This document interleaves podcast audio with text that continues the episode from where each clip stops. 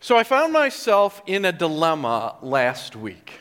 After I had read the gospel for the morning, I began to ponder that scripture that was from Luke about the presentation and the circumcision. It said this at the very end. Luke writes this When Joseph and Mary had done everything required by the law of the Lord, they returned to Galilee, to their own town of Nazareth. And the child grew and became strong he was filled with wisdom, and the grace of God was on him. Here's my dilemma. I pondered that and I said, Now, wait a minute, Luke. What about the Magi?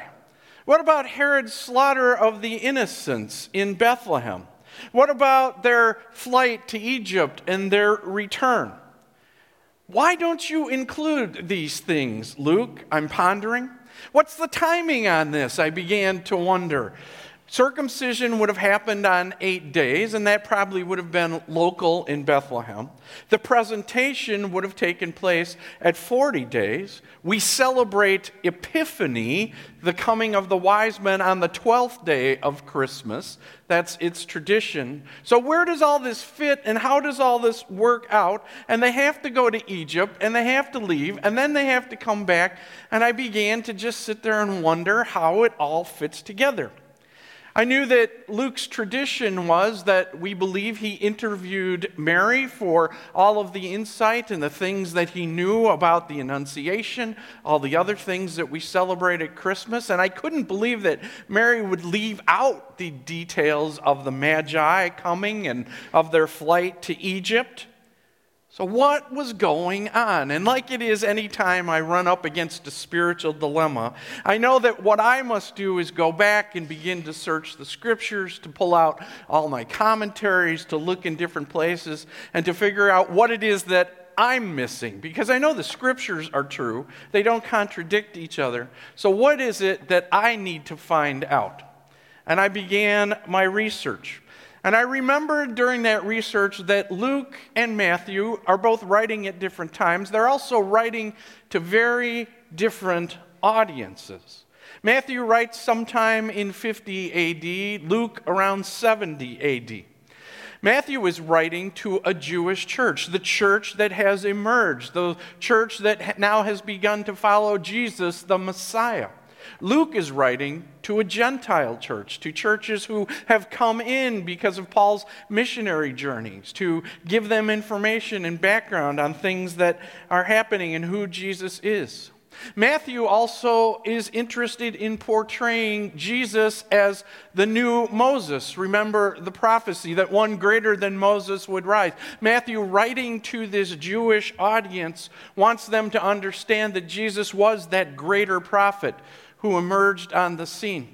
And like the story of Moses, Matthew then includes the slaughter of the innocents. Remember back when Moses was born, the Pharaoh ordered an edict that all the newborn children in the land of Egypt should be killed, and they rescued Moses by putting him in a basket that he might be saved by the daughter of Pharaoh. Well, this story was a precursor of what we see with Jesus and with Herod seeking to kill the child. That wouldn't resonate the same way with Luke's audience as it would with Matthew's Jewish audience. They would understand that history, they would know what it was all about, they would understand the parallels with Moses. But Matthew also is doing something that Luke isn't doing in his gospel. Matthew is contrasting various things for us to look at and to see. He's contrasting an earthly rule of Herod and the people surrounding him versus Jesus, the Messiah, the King, and his rule. He's contrasting the earthly power of Herod versus the vulnerability of a small, helpless child. He's contrasting Herod, who governs with fear and deceit and murder, versus the Messiah who has come to rule his kingdom in justice and in truth and mercy. And he's contrasting the history of Jerusalem, where the wise men first went, and its history of its kings, and that lineage of the kings, and how horrible it was for Israel, and all the atrocities that the kings of Israel had done, versus Bethlehem, the city of David, the origin of David, where the Messiah would come. One of Matthew's themes in all of this is ignorance. Ignorance of all the people that surround this Christmas, this Epiphany narrative. The ignorance of those magi who were seeking the King of the Jews, who didn't know what they would find, knew to follow a star, but had no idea where the star would lead them or what this king would be like. Ignorance also of all those surrounding Herod and his court and his council, who were ignorant of all of the things that were happening and taking place, who never saw the star and never saw the signs of the times around them.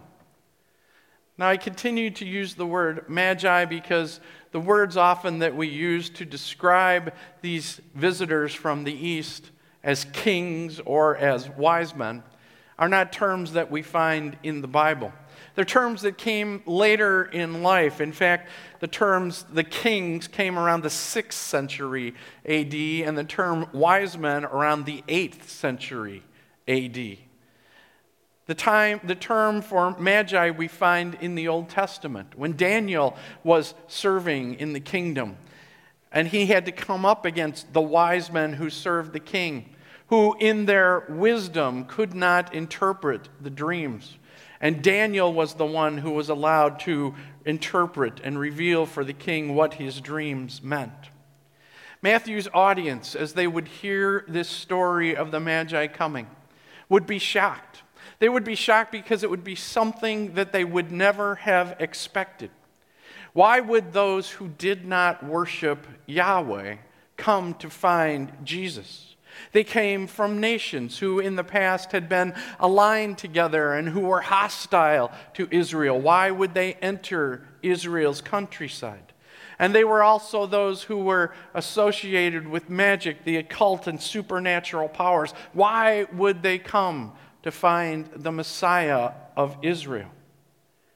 Matthew draws a contrast between these magi who come not knowing what they will find, who come not sure, who follow a star against the backdrop of those simple Jewish shepherds, who, when the angels told them where Messiah was born, came to worship in adoration. Yes, the Magi followed an astronomical sign and that interpreted to them that the king of the Jews had, had been born, but they didn't know who he truly was. And yes, they had showed earthly homage by presenting their gifts of gold, and frankincense, and myrrh, but those were common gifts that would be given to any king. They weren't unique to Jesus. And I say all this because I think a lot of times we give more credit to these kings. And by giving more credit to these kings, wise men, magi, as those words have crept into our vocabulary, we also forget what it means to come to faith, what Paul's talking about in this mystery that has been given to us. What do I mean exactly? A lot of times we hear these magi's were seekers of wisdom. And we then say, all who really, truly seek true wisdom, who have knowledge, who look for the important things in life, and who seek the truth, will on their own find eventually Jesus. Or we say of their gifts that they were symbolic of the life of Christ, that gold and frankincense and myrrh had meaning for Jesus' death and his resurrection and the things that would happen, and that these wise men, these kings, these magi had great knowledge of the future of this king. But none of those things is true. You see, Matthew's theme throughout his gospel is this no one can apprehend who Jesus is, no one can understand who he is unless it is revealed to them by God himself. We see that theme of revelation again and again throughout Matthew's gospel, including in the narrative of the Nativity. Joseph was one who had to have it revealed to him who Jesus truly was, that he was from the Holy Spirit, that he would be the Savior of the world. Joseph couldn't interpret or understand it on his own. Herod's council had no idea and no clue that was going on, and it took the scriptures to reveal to them once more that this king would be born in Bethlehem and who he was, the Messiah. You remember as you go forward in Matthew's gospel to Peter's confession, when Jesus asked the question, Who do men say I am? Peter responds, You are the Messiah, the Son of God. Do you remember Jesus' response to Peter? Flesh and blood has not revealed this to you, but my Father in heaven. People come upon Jesus in Matthew's gospel again and again, and they do not know and understand who he truly is or what his kingship is all about. And it is Matthew who includes in the very end the Great Commission Go therefore into all the world baptizing them in the name of the Father and of the Son and the Holy Spirit, teaching them to observe, revealing to the nations who Jesus, the true Messiah, is. Revelation, a theme that occurs again and again, that God is the one who reveals to the hearts of men who Jesus Christ truly is. You know, there's an old urban legend story, maybe you've heard it before that goes like this There was a division chair at a liberal college who was going to address a crowd on the historical resurrection.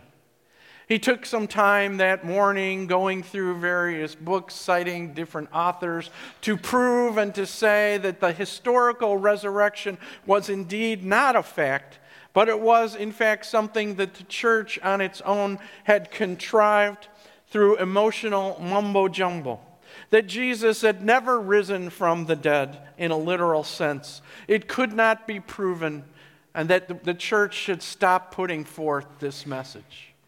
The legend goes on to say that then the professor asked if there were any questions. And in the audience, an elderly man stood up with a lunch sack in his hand.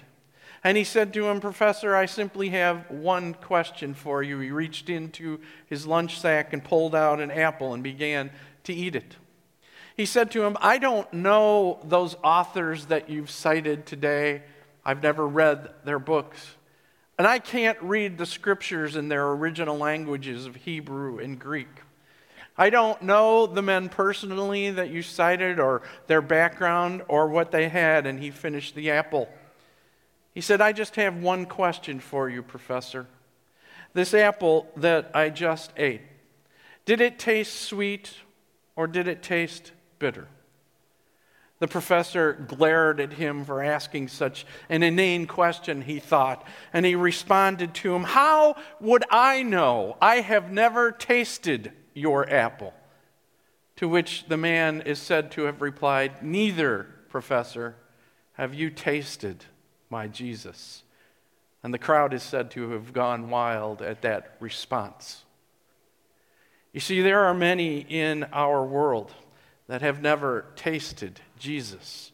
And no amount of wisdom or spiritual events or advanced knowledge can let them ever see the light of Jesus Christ. As the Old Testament said, there is great darkness in our world that rests upon our minds and our hearts. And only one thing can reveal to mankind who Jesus, the Messiah, truly is.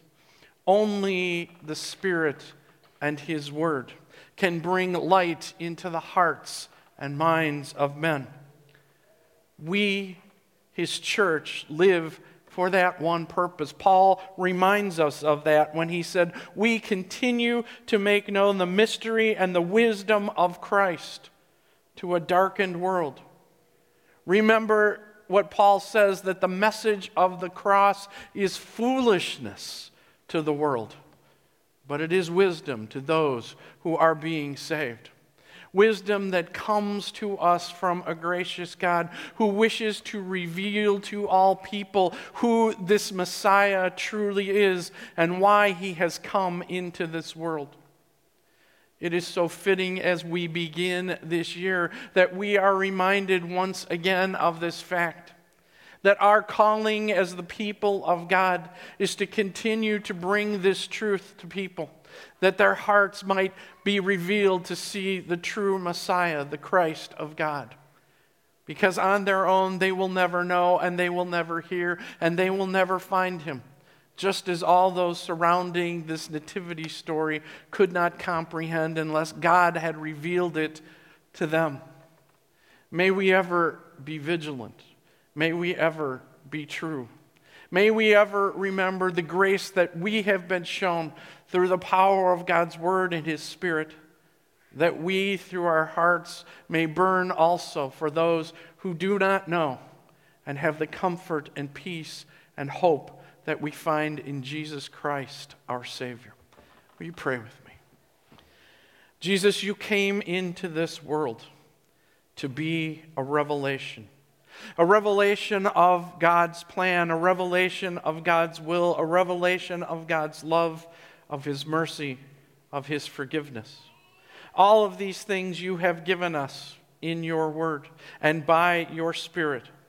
May we who have been called by this same gospel continue to be people who reach to those around us, knowing that they must hear, and that hearing your Spirit may work in their hearts to turn them to see your love and your grace once more.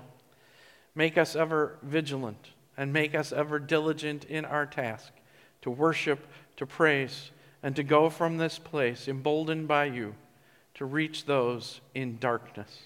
We ask all of this in your name. Amen.